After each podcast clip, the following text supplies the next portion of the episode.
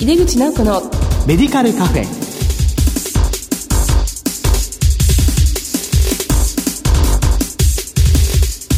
こんばんは。帝京平成大学薬学部の井出口直子です。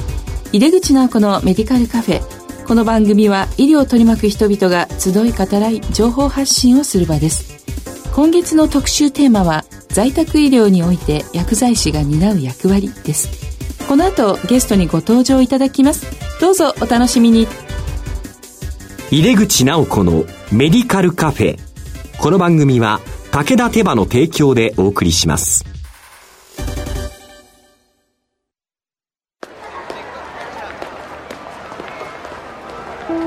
世界は大きく変化している。価値観も大きく変わっている。これからの時代健康とはどんなことを言うのだろう。医薬品には何が求められるようになるのだろう。一人一人に寄り添いながら価値ある医薬品を届けたい。私たちは武田手羽です。帝京平成大学薬学部の井出口直子です。在宅医療において薬剤師が担う役割。特集の1回目です。今回は地域の在宅医療を支える薬局、薬剤師を目指してと題してお送りします。今月のゲストは、調剤薬局チェーン、ファーマシー、医療連携部部長の孫直隆さんです。孫さんどうぞよろしくお願いいたします。よろしくお願いいたします。えー、まあ早速なんですけれども、孫さんのご略歴と現在のお仕事を教えてください。私は2001年に、えー、薬科大学を卒業しましてですね、えー、その後調剤薬局に、えー、勤務を、えー、しております。で、2009年からですね、在宅医療部門の立ち上げということで、その立ち上げとですね、あと薬局の仕組み作りに、えー、関わって、えー、まいりました。で、その在宅医療部門の仕組み作りの中でですね、えー、平成27年に患者のための薬局ビジョンというものが、まあ、出てきまして、はい、えー、その中で、えー、社内でもですね、やはりこれから医療連携が、えー、必要不可欠だということが、まあ、想定されて、当時の在宅推進部からですね、えー、医療連携部に改組して、えー、今は、えー、医療連携部の部長として、えー、携わって、えー、おります。今何をしているかと言いますとですね、やはりその医療と、医療介護連携の、まあ、他にですね、行政や、え大学との、まあ、連携も非常に重要だということで、えー、例えば行政であれば、厚生労働省の検討会の委員なんかも携わっております。あとは、えー、都道府県の、えー、まあ、薬事に関するですね、ガイドラインの作成とか、まあ、そういったところにも、えー、関わっておりましてですね、大学では、えー、薬剤師の職能づくりのエビデンスづくりということで、例えば厚生労働科学特別研究とか、まあ、そういったところにも、えー、関わっております。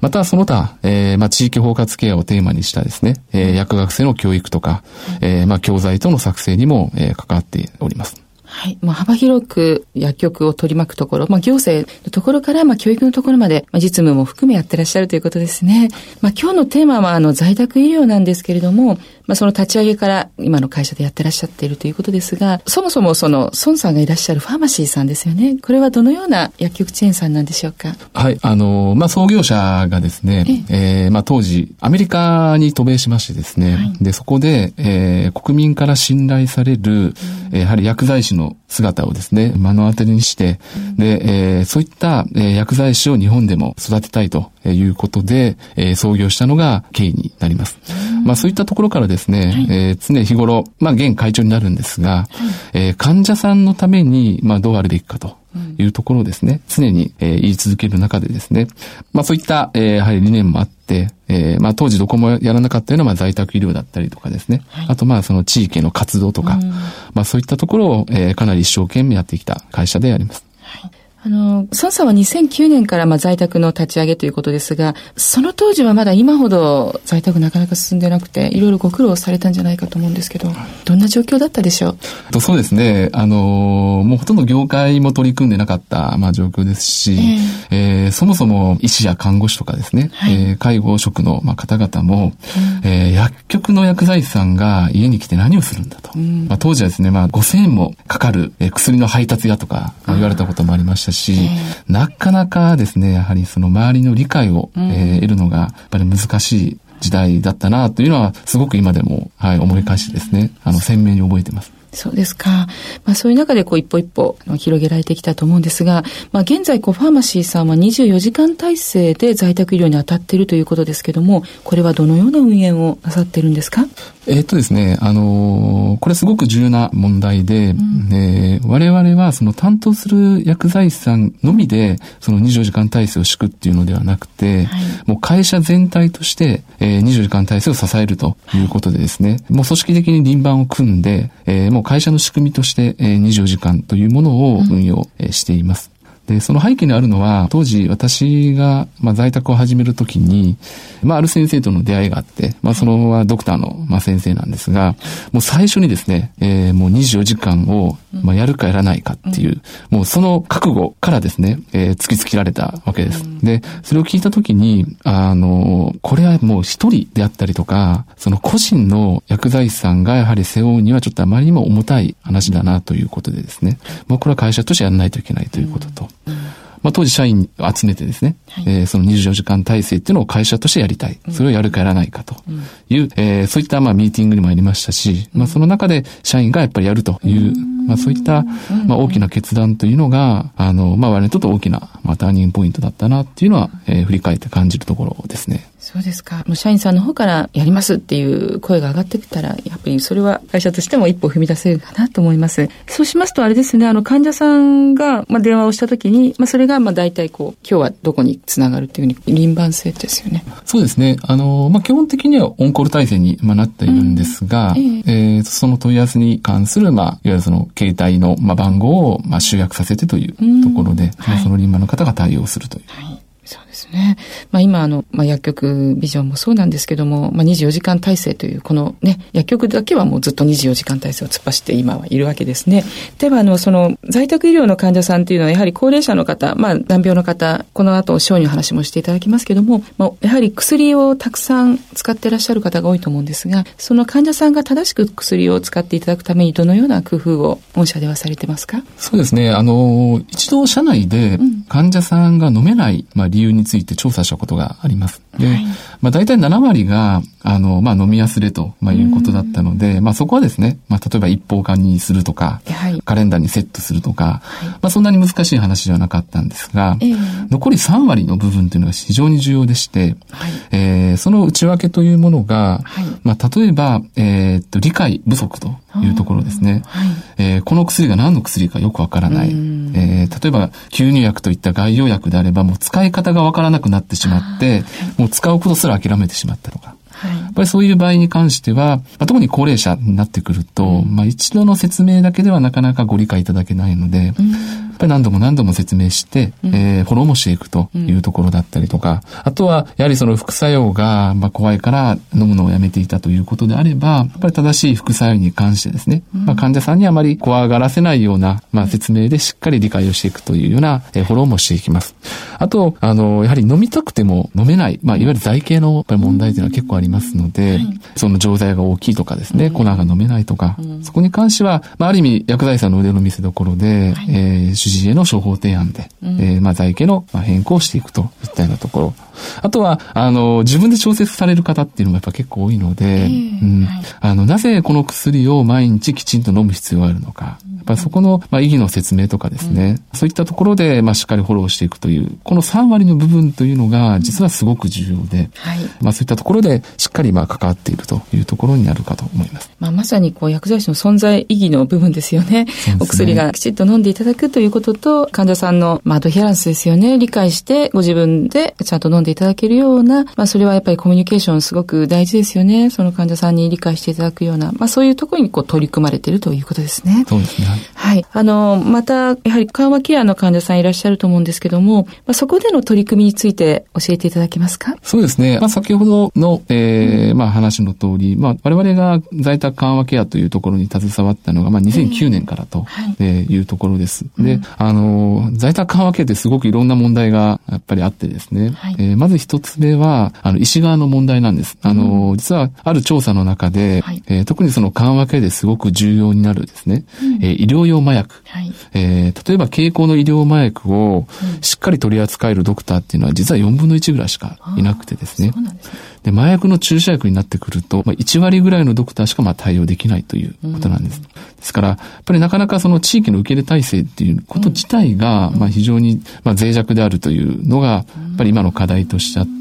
まあだからこそ実は薬局薬剤師さんの専門性ってすごく重要でですね。そうですね。実際、まあ我々も関わっていく中で、そういった医療用麻薬のですね、いわゆるその投与量だったりとか、はい、あの、まあ、投与ルートとかですね、はい、えー、使用する機器、チューブ、針、やっぱりそういったトータルコーディネートの中で、しっかり、えー、薬局薬剤師さんが主治医や看護師、あと介護の職種の方々をフォローしていくことで、地域の在宅緩和ケアっていうのは結構広がっていったりすることもあるので、はい、あの、そこはやはり薬剤師さんのすごく専門性の手の見せ所だなっていうのは、あの、感じるところですね。はい、そうなんですね。まあ、入院してる患者さんがね、最後は家に帰りたいみたいな、あの、そういう思いって多いと思うんですけど、受け入れ側の、まあ、開業医さんですよね。意外ですね、やはりね、4分の1しかちょっとオピオイド、あの、医療用麻薬扱えないっていうのは、まあ、そこでやっぱり頼りになる薬局があればね、先生も安心してタッグを組めるんじゃないかなって思います。じゃあ今度はですね、あの、小児在宅医療ですね、これについても取り組んでいらっしゃるということなので、これのご紹介もお願いできますか？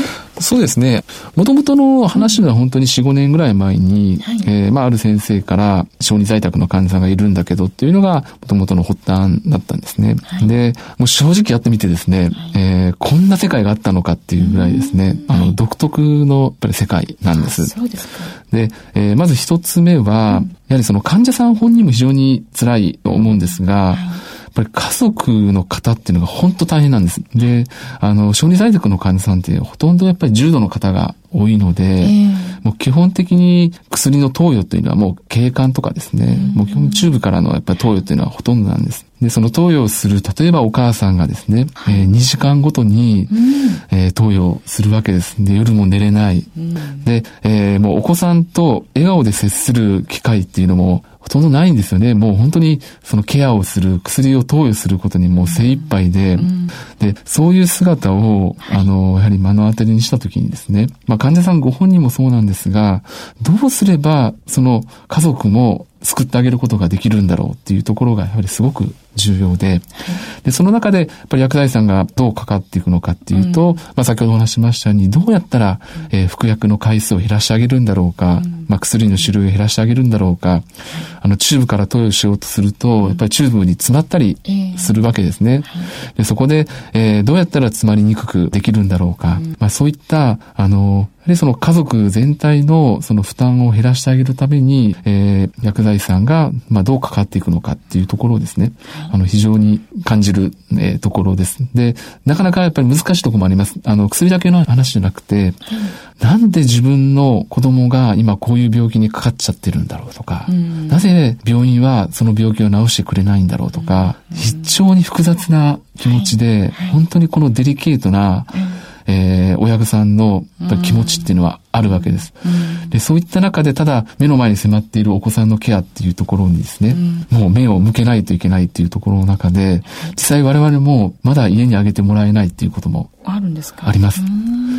そういったところで、少しでもこう、そっとこう寄り添いながら、少しでもその家族の、そういったこう、デリケートなですね、部分っていうところを少しこう、理解してあげるっていうところも、まあ、結構ですね、やっぱ薬剤師さんってすごく重要な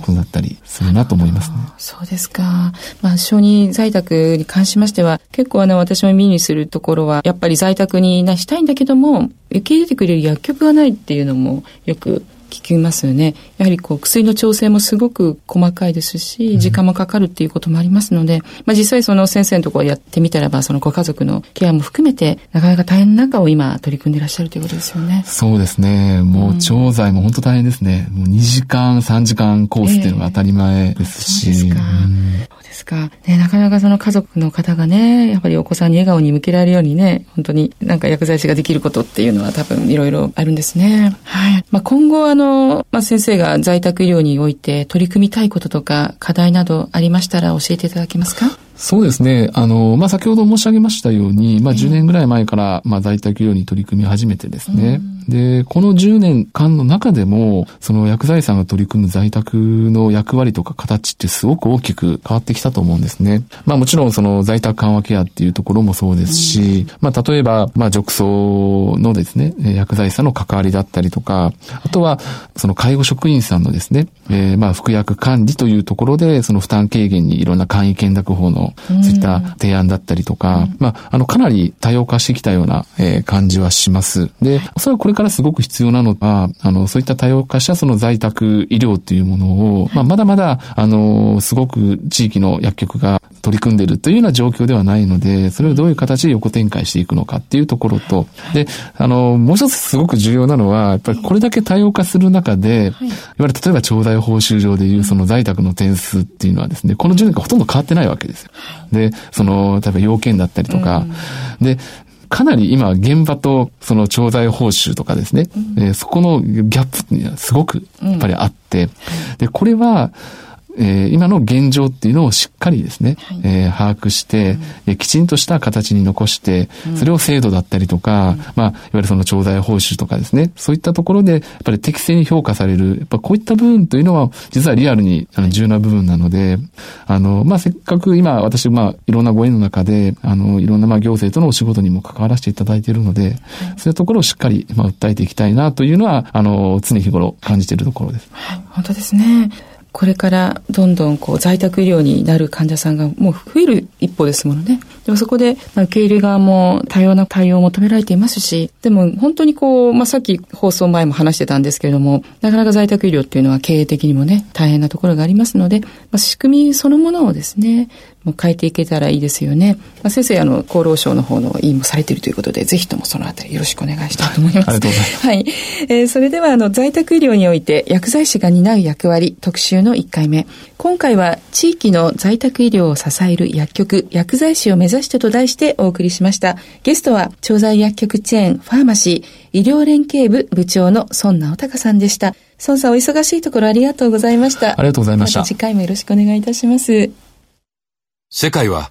大きく変化している。価値観も大きく変わっている。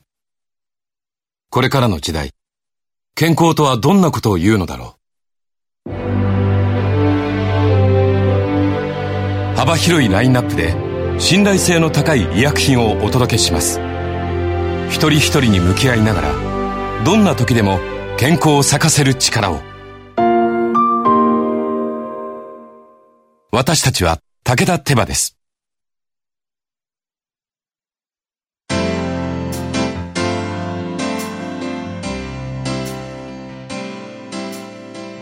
井出口直子のメディカルカフェいかがでしたでしょうか？多様化する在宅医療の中で薬剤師の役割について分かりやすくお話しいただきました。次回も楽しみですね。さてこの番組は放送後でもラジコのタイムフリーやポッドキャストでお楽しみいただけます。ラジコはスマホやタブレット PC さらにはスマートスピーカーなどからラジオ番組をお聞きいただけるサービスです。リアルタイムはもちろん放送後も1週間以内の番組はお聞きいただけますよ。毎月第2第4木曜日夜11時30分から放送中の井出口直子のメディカルカフェ。次回は11月28日の放送です。それではまた帝京平成大学の井出口直子でした。井出口直子のメディカルカフェ。この番組は武田手羽の提供でお送りしました。